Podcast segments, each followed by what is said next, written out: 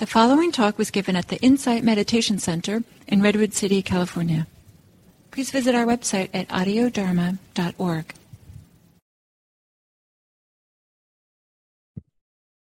So, the last couple of weeks, we've spent a little time with a couple of suttas.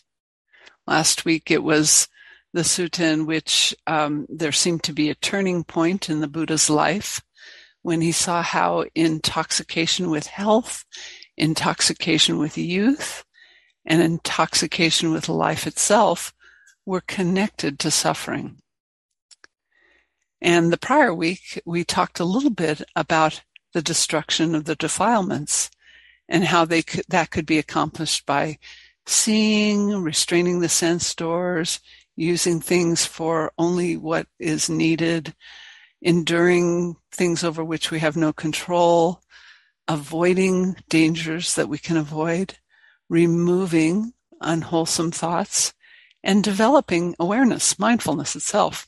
So, in working with these suttas, we keep coming back to this centrality of the practice of mindfulness or awareness itself as our gateway to these kinds of insights in our own lives uh, as we practice over the days, months, and years, we begin to see more deeply into our own dissatisfaction, suffering, stress, and we start to see what's underneath that.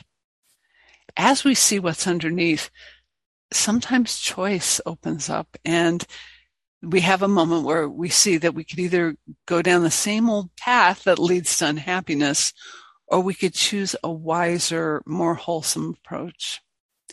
For example, if we thought of our meditation sittings as good or bad, that just has us riding a roller coaster of emotion where we're pleased and then displeased with ourselves. Um, once we get beyond that and realize that everything awareness touches is important to be known, be seen, we may stop getting caught up in uh, the reactivity to, for example, unpleasant things that arise, and instead start to realize, wow, awareness has seen that. And without reactivity, or it's seen both the unwholesomeness and the reactivity, and we can either appreciate the wisdom of that, the seeing of that, or we can sometimes make different choices. If necessary, if it's really a tough one, we can at least explore the pattern that gets its hooks into us and over time gain some insight about it. Perhaps it's easier to start to release or let go of the more obvious forms of clinging to sense pleasures or to views, although those can be challenging. Um, maybe it's a little harder to release some forms of the self that tell us that some characteristic, relationship, or experience is permanently I, me, or mine. Um, self views and identifications have so many tentacles and such subtlety at times that we need to gain experience witnessing it with awareness again and again before we're able to loosen and release these fixed ideas about ourselves and change some of the tenacious ways of thinking, speaking, or behaving that might, might be causing us problems. Fortunately, uh, Sayadaw U Tejaniya reminds us that we have five potentials that lead in the direction of wholesomeness. He writes, the very qualities that are working to do meditation are skillful, wholesome qualities of mind, such as confidence, energy, awareness, stability of mind, and wisdom. So at the very least, these qualities of mind are always being cultivated. These wholesome qualities of mind that he cites, confidence, energy, awareness, stability of mind, and wisdom, are called the five spiritual faculties, or sometimes just the five faculties. And they can be developed to the degree that they become the five strengths. They're capacities or favorable conditions that we can nurture in ourselves, and they powerfully support the unfolding towards freedom from suffering. Different Buddhist scholars and teachers translate them slightly differently, and I always find that really interesting. Bhikkhu Bodhi translates the five faculties as faith, where Sayadaw has it as confidence, energy, they both see the same way.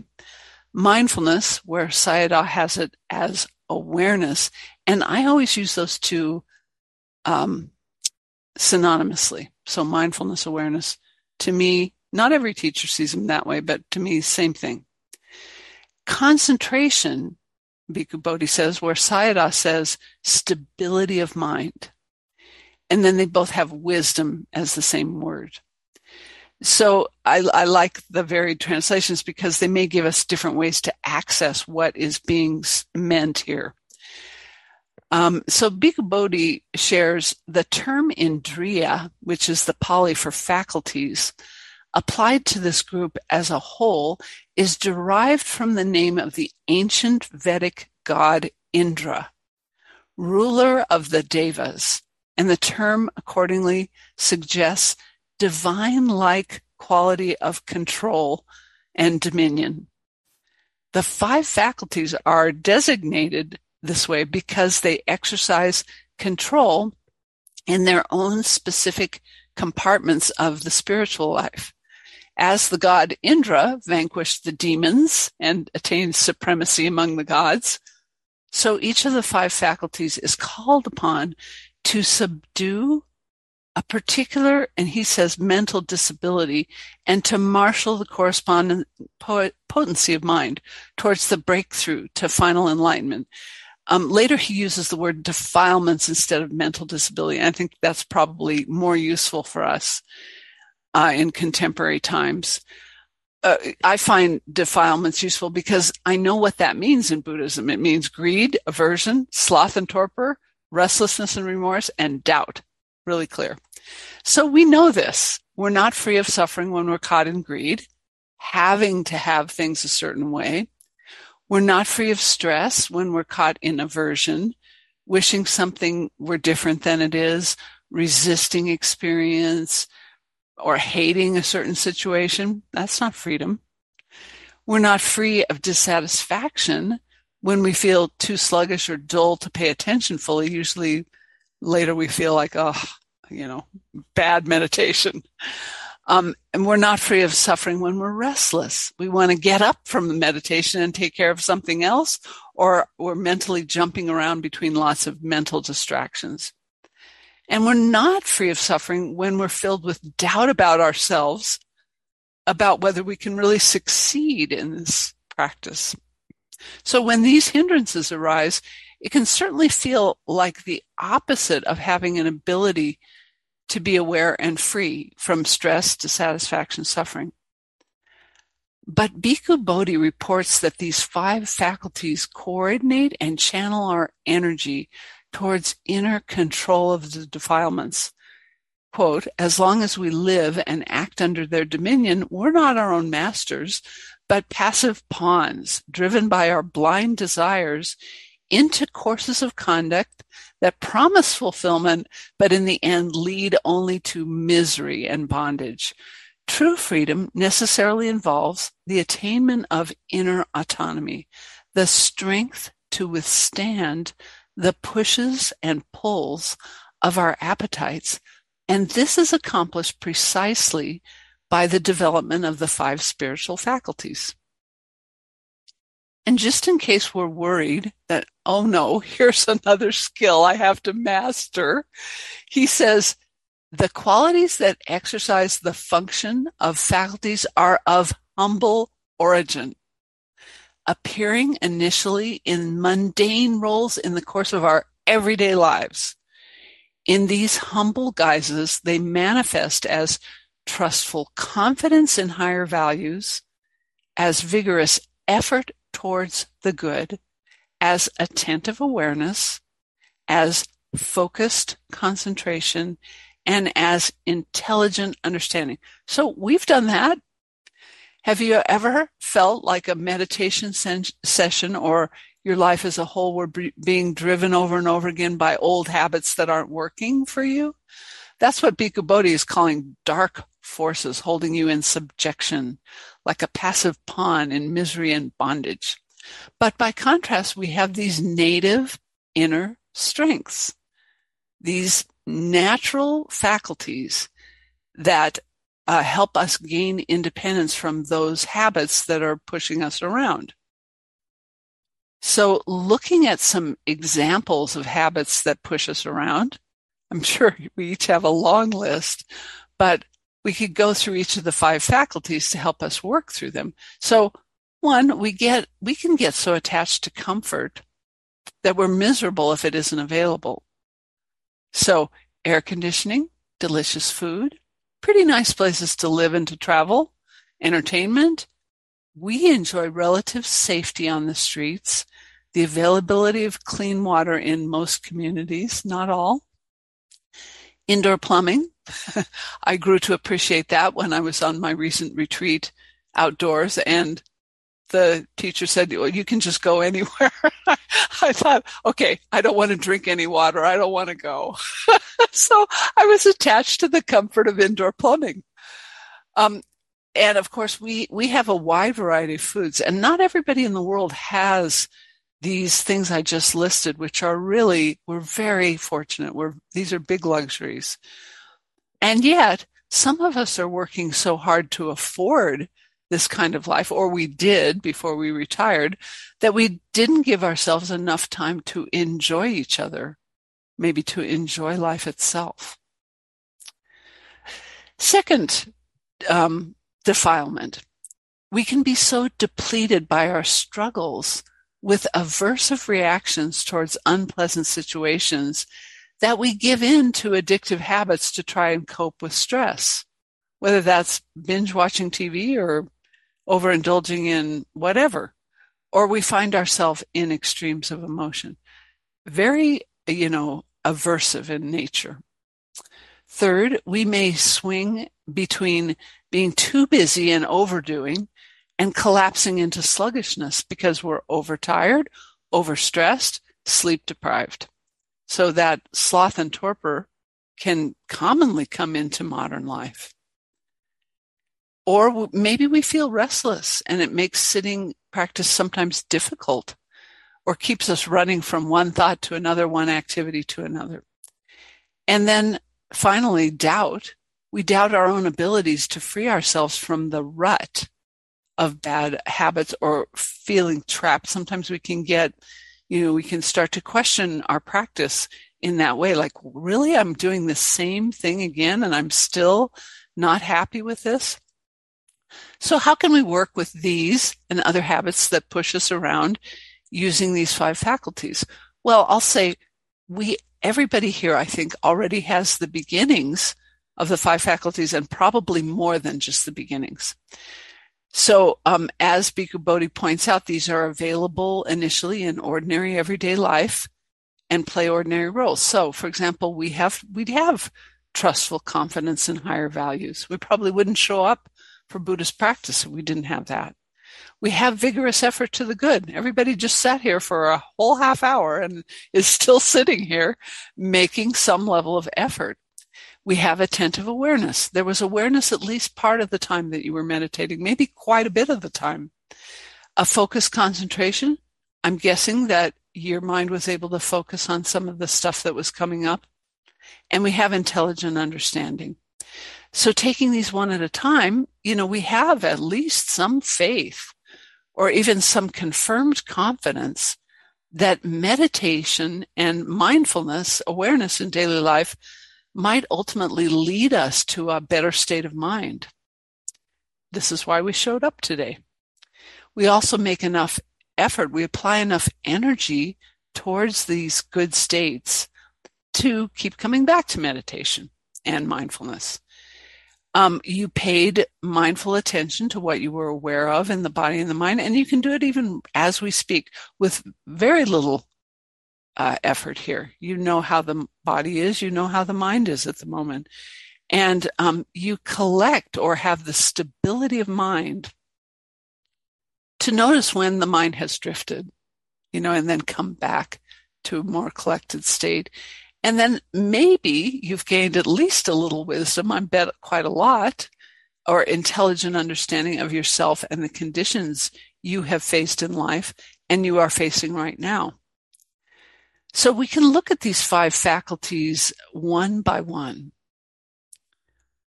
Faith, not everyone relates to the word faith, by the way. Perhaps some of us in the past have been asked to or required to take some idea or someone's agenda on blind faith, where proof is somehow out of our reach and doubt is treated as if it were a personal defect.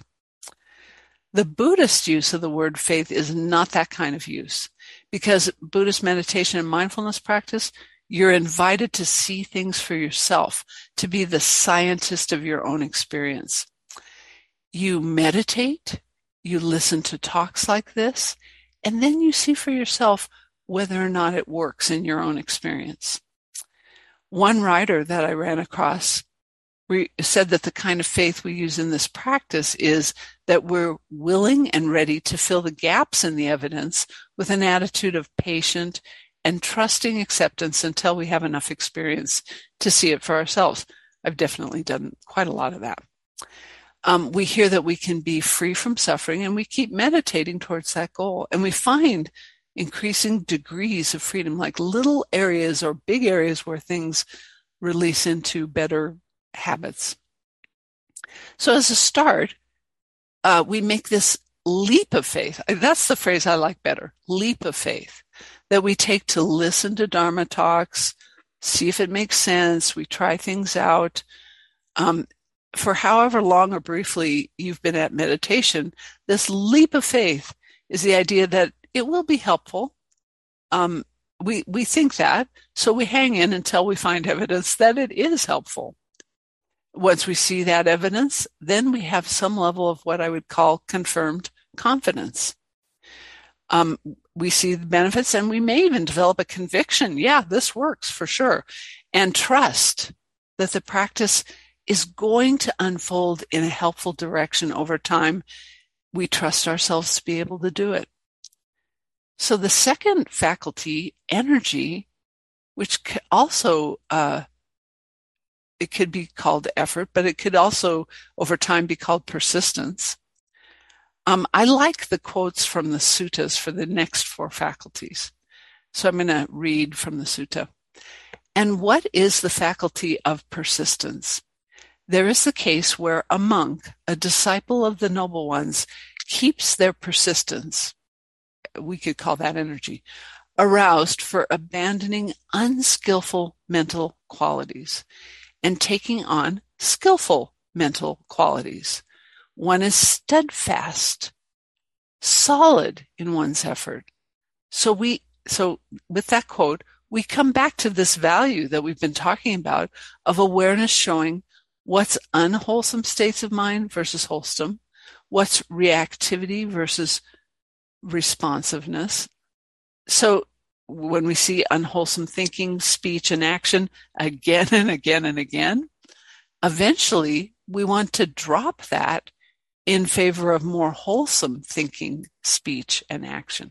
We bring not only enough energy to watch what goes on with awareness, but we start bringing persistence to keep looking to see if we can understand what's going on here um, until the unwholesome actually becomes undesirable. We we go, oh, I don't want to do that again, or sometimes it will simply fall away on its own. At first in Buddhist practice, or at times, this energy or persistence can be a lot of work. Maybe you've had that kind of sitting. Um, you you know you sit down and you realize the mind is jumping all over the place and you keep bringing it back keep bringing it back keep bringing it back you use a lot of energy to overcome distractedness or busyness in life, even to decide you're going to sit every day. That takes a lot of energy at first and to stick with it or come back. But as we invest this energy and persistence over time, it can come naturally and be much more easeful. And we're like, of course, I'm, I'm going to sit and, you know, we're just seeing awareness come again and again, like, yeah, I, I'm aware right now what, how the body feels, what the mind is doing, any emotion that's present. I'm aware. And it doesn't, it takes so little effort. It's, it's almost elusive. It's like, uh, when people first become aware of awareness, you know, like they know the mind is knowing, that it's so obvious that it's hard to get because it's really obvious. But we invest our energy in persistence, and over time it becomes natural and easeful. It frees us to actually begin to notice wholesome, unwholesome uh, attitude of mind, and then to um, even reinforce when we encounter a wholesome or freer state, we can feel, ah, you know, that reinforcement. So next, awareness or mindfulness. Again, from the sutta. And what is the faculty of mindfulness? There is the case where a disciple of the noble ones is mindful, is endowed with excellent proficiency in mindfulness, remembering and recollecting what was done and said a long time ago. They remain focused on the body in and of itself, ardent, alert, and having sati, the Pali word for mindfulness that seems broader than just mindfulness. Subduing greed and distress with reference to the world. One remains focused on feelings in and of themselves, the mind in and of itself, mental qualities in and of themselves, ardent, alert, and having sati, subduing greed and distress with reference to the world. This is called the faculty of mindfulness. So after, you know, after you spend time with it, this is a really useful description of how we use awareness to recognize what's arising. When, when it says remains focused on feelings in and of themselves, we notice the feeling but we don't start running off in thinking about the feeling. We just, okay, feeling this right now. Or we don't give in to uh, urges so much. We are able to stay with being with the mind in and of itself, you know, being with mental qualities. Okay, there's calm or okay, there's distractedness without running off and getting caught somewhere. Um, and so this is, we, we do this awareness without thinking, speaking, or acting in unwholesome ways, which is what is referred to as greed and distress with reference to the world. So that would be the reactivity. That would be, oh no, I'm having this thought. I'm a terrible meditator. How could I possibly be thinking right now? Or I'm, uh, my mind is really foggy. Ah, that is awful. How can it be foggy again? you know, those are greed and distress with reference to the world. So that that's awareness. And then this next faculty of concentration, or I, I happen to love Sayadaw's translation of stability of mind. It gives you that feeling of settledness. The mind isn't being shaken up. It's not running wild. It's stable. So here's the sutta. And what is the faculty of concentration?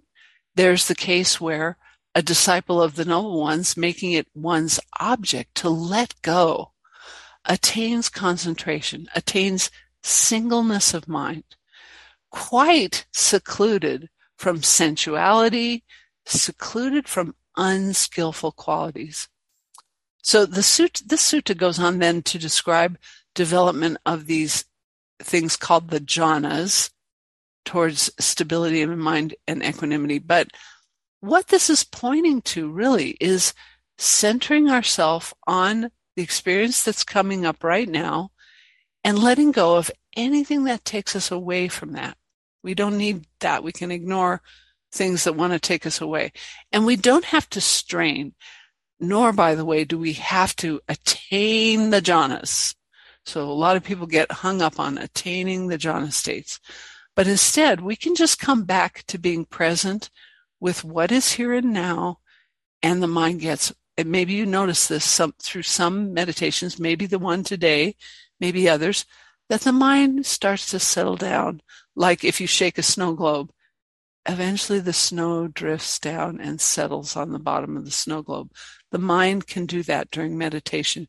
It gains this stability. And then if we, we continue with mindfulness and awareness, sometimes we may receive what Gil calls the gift of uh, these other states of mind.